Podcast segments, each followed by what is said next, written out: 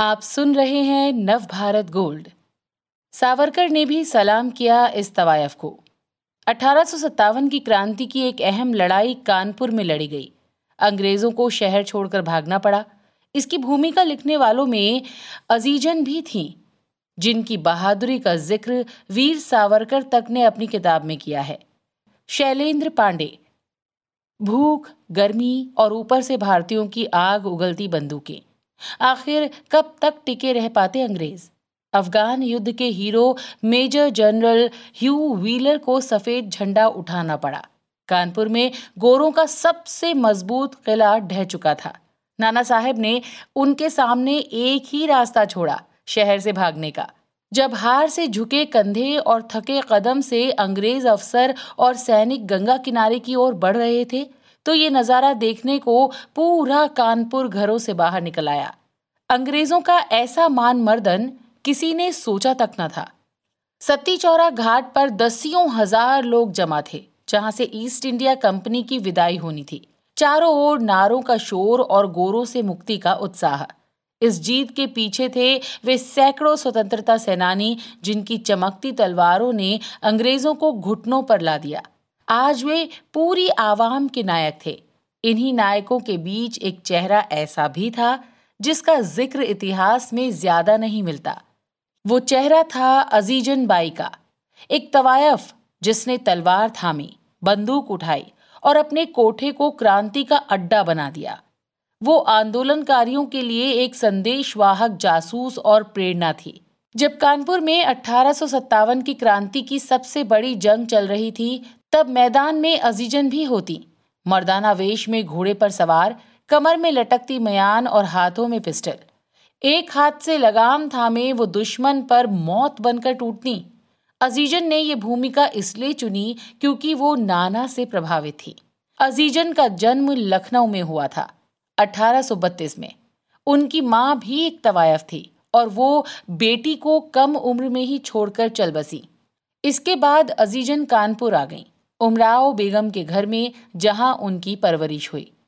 ये वो समय था जब मुगल पूरी तरह खोखले हो चुके थे और उनके राज में कभी अपना चरम देखने वाली तवायफें भी ढलान पर थीं। जिस आस में उन्होंने दिल्ली छोड़कर अवध का रुख किया था वो अब कमज़ोर होने लगी थी, क्योंकि नवाब खुद कमज़ोर हो चुके थे। देश में अंग्रेज़ों के खिलाफ गुस्सा था और कोठे भी इससे बचे नहीं रहे। संगीत की महफिलों के बीच ही क्रांति की योजनाएं बनने लगी। तवायफों के यहाँ आंदोलनकारियों को छुपने की जगह मिल जाती और साथ ही वे राज जो गोरे शराब के नशे में उगल जाते थे। अजीजन का कोठा भी आज़ादी चाहने वालों का ठिकाना बन गया। उनके यहाँ कानपुर में तैनात घुड़सवारों की एक टुकड़ी के सिपाही अक्सर आया करते थे। उन्हीं में एक सिपाही था शमसुद्दीन, जो अजीजन के काफ़ी करीब था। वीर सावरकर ने अपनी किताब the Indian war of independence 1857 में लिखा है कि 1 जून 1857 को नाना साहिब की अगुवाई में गंगा किनारे महत्वपूर्ण बैठक हुई। इसमें क्रांति की योजना तैयार की गई। सभी ने गंगा का पानी हथेली में लेकर गोपनीयता और देश को आज़ाद कराने की लड़ाई में हिस्सा लेने की सौगंध खाई। हालांकि अगले दिन ही शमसुद्दीन ने अजीजन को बता दिया कि 2 दिनों में फिरंगियों का खात्मा हो जाएगा, देश आज़ाद होगा। अजीजन ने नाना और उनके जनरल तात्या टोपे के तमाम किस्से सुने थे।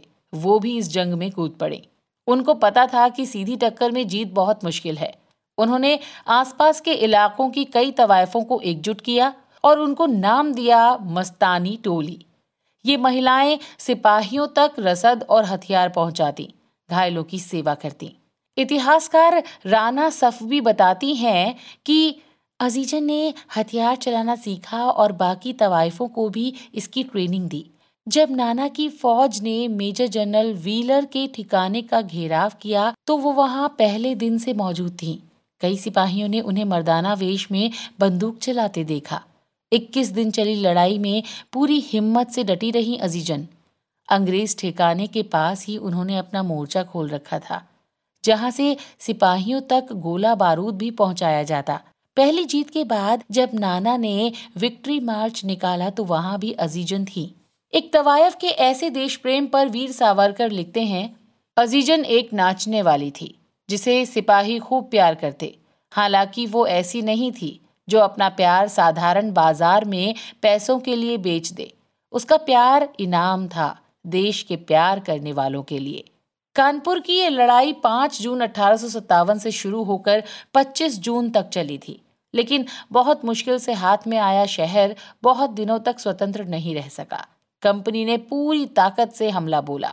बिठूर की हार के बाद नाना के नेपाल जाने की खबर आई, जबकि तात्या टोपे झांसी की रानी लक्ष्मीबाई से जा मिले। क्रांति के जो नेता उभरे थे उनमें से पीछे रह गई अजीजन। पूरी अंग्रेज फौज क्रांतिकारियों की तलाश में घर घर छापे मार रही थी। जिस पर भी थोड़ा शक होता उसे कठोर यातनाएं दी जाती। हजारों लोगों को मौत के घाट उतार दिया गया। आखिरकार एक दिन अजीजन भी पकड़ी गईं। उन्हें मेजर जनरल हेनरी हैवलॉक के सामने पेश किया गया, जिसे विद्रोह को दबाने के लिए भेजा गया था। अजीजन की सुंदरता और बहादुरी ने हैवलॉक को मुग्ध कर दिया। उसने प्रस्ताव रखा कि अगर वो अपना अपराध कबूल करते हुए माफ़ी मांग लेती हैं और विद्रोह में शामिल लोगों के नाम बता देंगी तो उन्हें छोड़ दिया जाएगा। साथ ही उन्हें इजाज़त मिल जाएगी फिर से अपना कोठा चलाने की।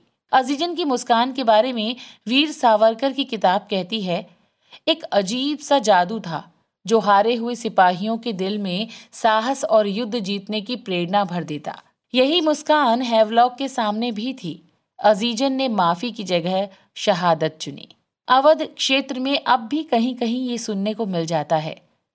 फौजी टोपे से मिली अजीजन, हमहु चलब मैदान माँ, बहु बेटिन के इज्जत लूटे, काटी फैकब मैदान माँ, ऐसन राक्षस बसे न पइये, मारी देव घमसान माँ, भेद बताओ अब अंग्रेजन के, जेतन अपनी जान माँ, भेद खुला तऊ कटी अजीजन, गई धरती से आसमान माँ।